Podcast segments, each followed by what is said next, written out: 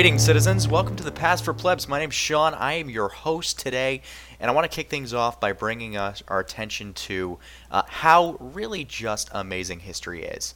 Uh, it's wild, it's nuts, it's crazy, uh, it's all around us. No matter where you look, you're looking at it. You don't even know that you're looking at history, but it is there. Um, so it's going to get a little boring today. We're really going to hash some things out that uh, I think you know need to be hashed out before we dive into the really fun stuff on down the road. Coming down the pike, it's going to be good. We're going to have interviews. Uh, special guests. We're going to have uh, special uh, fun events. But for now, uh, today we're going to talk about the boring study of history. That's right, the study of history. So, history is everywhere. It is in the media, in the news, in movies, in books. It's all around us in ways that we really cannot even imagine. So, that being said, the way we react to history or use history to our advantage depends on our level of thinking and what our objectives are when we look at history. For example, a politician or someone who has a political motive, they're going to look at history through a certain lens. Literally, they are trying to prove why their political opinion of today is correct by looking at similarities in the past. Well, I have really bad news for you. Professional historians do not do this. And if they do, they're really, really bad at what they do. I mean, history is meant to be observed, discovered, and not rewritten. At least that's what we try and do. Bias is everywhere. I'm not denying that, but we have to try and sift through the baloney and it's not you know it's not always as easy as you think.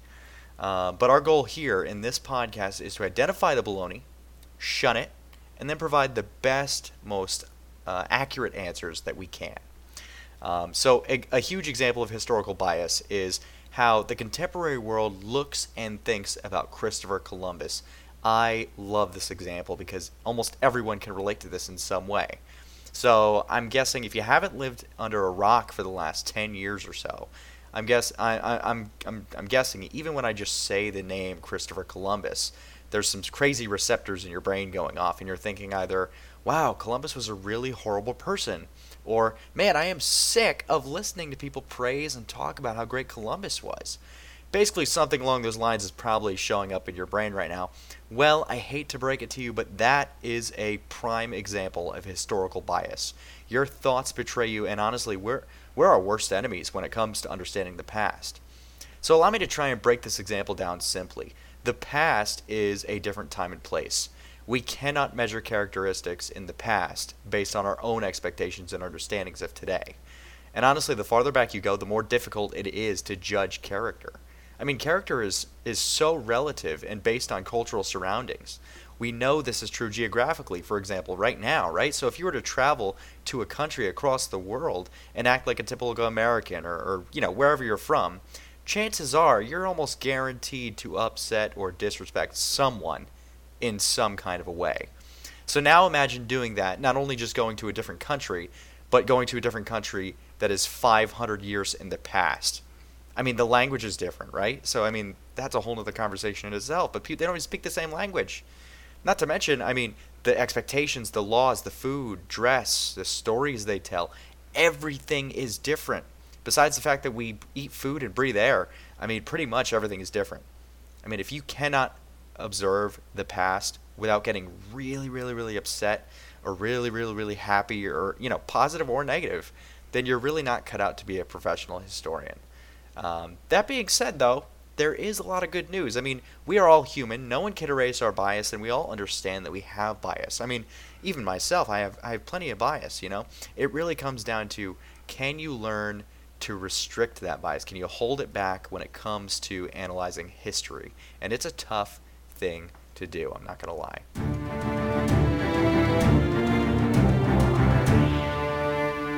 Alright, so our next topic for today is really going into the historical consciousness.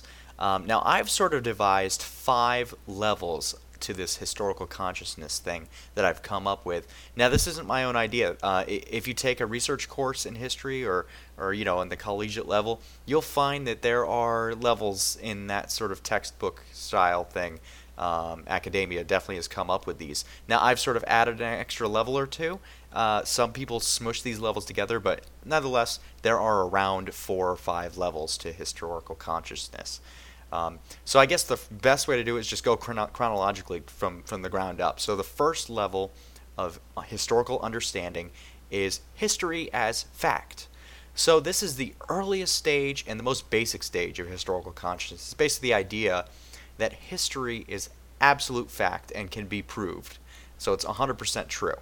So this is partly true, right? So for example, it's commonly well known that the Declaration of Independence was written by Thomas Jefferson in the 18th century. No one disputes that. That's fact. There's obviously more to the story though, right? So it's not just facts. But that's exactly it. So this first level just stops there. I call this the trivia level or the Google level. If you can Google it and get a, get a, just like a two-word answer or a basic factual answer, that is in this level. Um, so people in level two, this is the chron- chronologic level, right? The historical chronology. I like to think of this level as sort of like the high school level. Um, this is where you usually end up when you graduate high school. You, you've sort of sc- maybe scraped level three, which we'll get into. So once you've established that facts are self-evident, the next step is to string them together.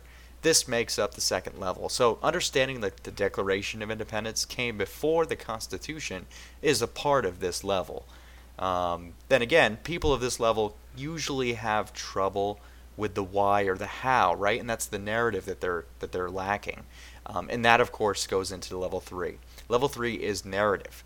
So level three is sort of the the how or the why things became the way they were. Uh, this this level does assume that there's a that there's a sort of direction in history, right? I mean, time is linear, so it's kind of true, but there are so many intertwinings, so it, it can really get kind of dangerous. Uh, but that's basically level three is narrative, being able to tell a story using the facts. Level four, this is the most depressing level of history. Uh, and I, I, admit I was in there for probably a year or so. Uh, but this is like the the nihilistic level, right? The level that says, man, you know, there's so much out there in the past that there is no possible way that I'll be able to find out, or, or anyone will ever be able to find out the absolute truth. And the really scary part is this is partly true. Actually, this is true. Uh, you you cannot. There's no way you would know exactly what happened because we don't even have like video camera evidence of you know 50 years ago. Never mind. Um, never mind 2,000 years ago. So we really are blind to the past, no matter how many sources we have. We're looking at a really, really, really tiny microscopic organism that we cannot really very well define. But that's where level five shows up, right? So this is I like to call this level perseverance. This is the level that says, hey, you know what? It's true. We can't understand everything, but it doesn't mean we can't try. It doesn't mean that we can't piece together as much as we can and continue to move forward. And that is the level that we all need to try and get to and understand. So it's very difficult. And again, you know, you can't really blame people for being at certain levels. We're all at different levels of understanding. And it's also the way our brain works, right? So a lot of people, I mean, mathematicians and scientists out there, they're they're not really going to bother even with this kind of stuff and you can't really blame them because they have more important things to worry about you know? But as far as people who are historically minded and, and trying to make their way through history uh, they're going to want to try and progress through this these five levels.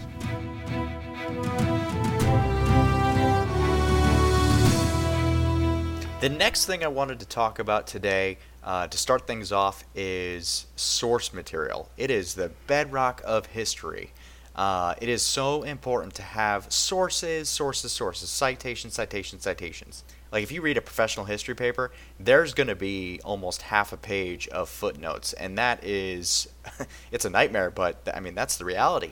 You need to be able to prove what you're saying.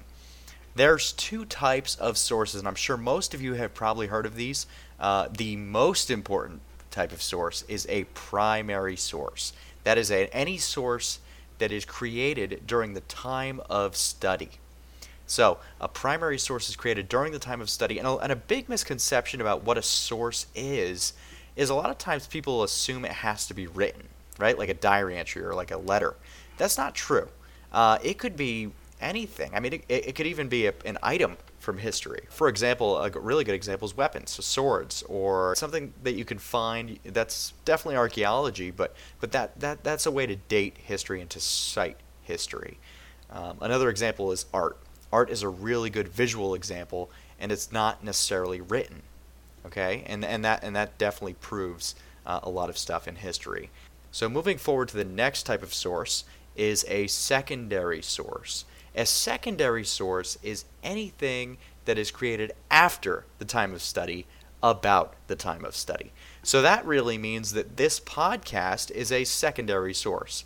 Uh, for example, if you go to the library and you get a book that says The Roman Empire, The Rise and Fall, you know, that's a pretty common title. I'm sure you could find something like that. Well, that's not a primary source. That is a secondary source where someone said, hey, this is the story of Rome, and I'm going to write it down.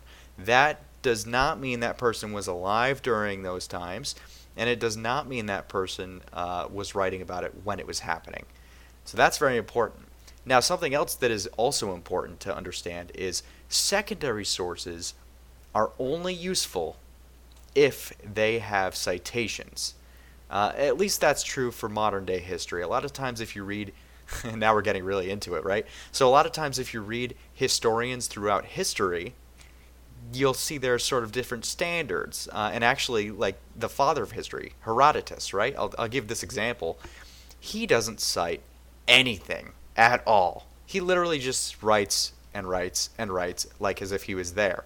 Uh, he was probably there for some of it, and you know, and, and I'm talking, I'm speaking specifically on his on his Persian Wars uh, writings, but uh, he talks. I mean, he he accounts like in clear detail conversations between the Persian emperor, or sorry, the Persian king and his you know nobles that no one no Greek was there. You know, there's no way he knew that. There's no way he had that word for word. But he goes on to to to show you the whole conversation as if he was there. So that's a, that's a weird kind of thing because when you get into ancient sources, you really take what you can get. You know what I mean? I mean, there is not a lot of ancient source material. So when you get something on anything, you're like, oh, this is gold. You know, what can we do with this? And that and that's really, you know, it almost makes ancient history more difficult. Uh, in fact, I think it does make ancient history more difficult. But that's an example of a secondary source written in the period, right? He's writing after the wars about the wars. Um, so that's pretty cool. That's interesting, but keep in mind primary sources are essential, secondary sources are made up of primary sources.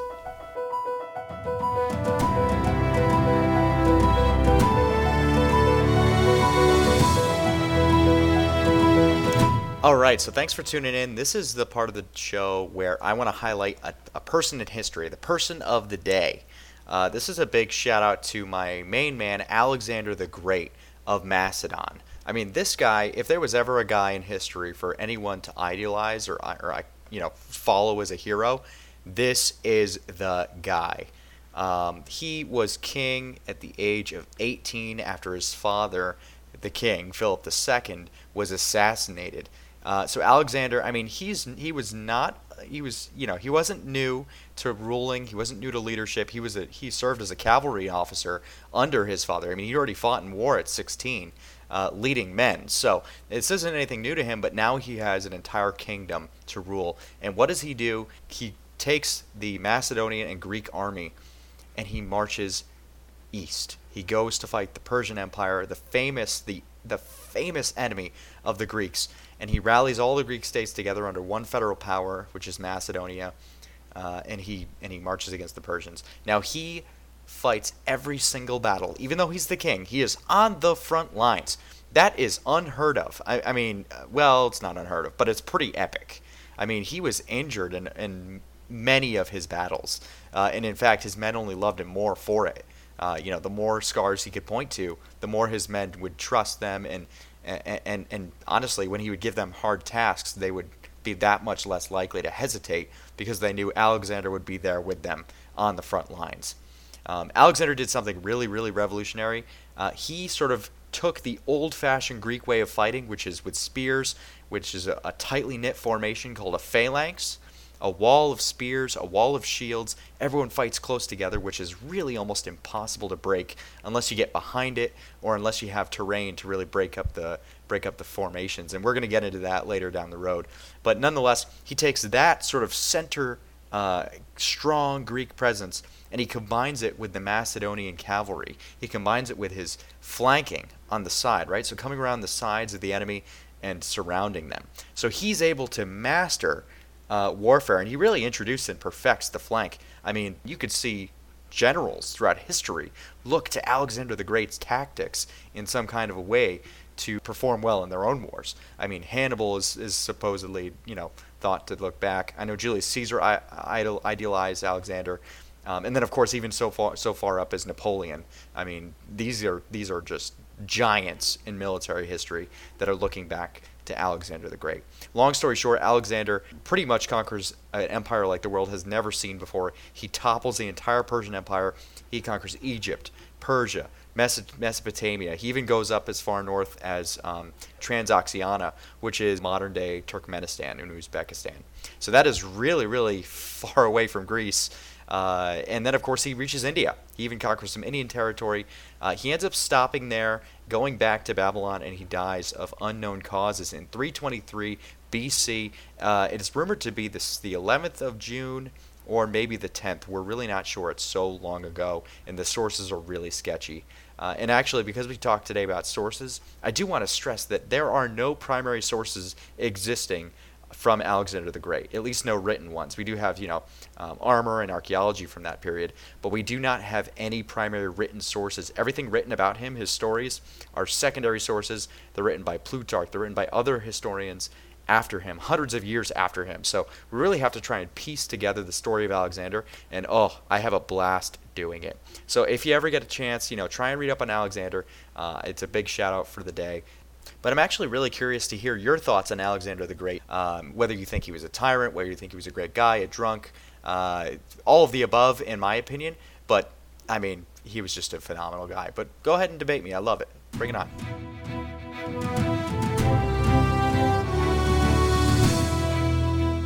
Uh, just a recap. Uh, so today we talked about source material, we talked about historical consciousness, and we talked about historical bias. Um, so uh, how can you take these things and apply them to your everyday life, right? So, that, so we have to try and figure out what's the point of history. Well, especially when it comes to source material, you can apply this to your everyday life, especially on Facebook, especially on, you know, any type of social media. If you share an article, just make sure you, you read the article, make sure you look for citations. Uh, if you don't see f- official formal citations, uh, and, and I, I, I'm also guilty of this, you know, uh, the, just ask questions. Is this real? Is this official? And can this be proven with citations? And then if you want to dig real deep, follow the citation. All right, I, I love to play this game. Go ahead and, and, and find something on Wikipedia, and Wikipedia is pretty good about citations. But go ahead and go down to the bottom, the footnotes, find a citation. Just sort of follow the rabbit hole. see if it's a real citation or if it's just if it's just to fill up the page. Because uh, there's a you'd be surprised how much out there is actually fluff, baloney. But again, go ahead out there with your own mindset always ask questions. If you've learned anything from this from this little 20 minute lesson, ask questions about everything. Even things I say. If call me out on it, show me the source, I'll I'll correct it. Um, I'm completely open to that. Awesome sauce, guys. So thanks for listening to the podcast. Uh, my name's Shawn. I'm your host again. Uh, and stay tuned because there's more to come. It's going to get better. It's going to get even uh, more crazy, more intense, more on fire. I'm turned I'm turned up. I don't even know what's going to happen, but stay tuned. It's going to get nuts. Uh, Sic semper tyrannis, uh, Imperium Aeternum, and remember, your ancestors are always watching you, so don't let them down.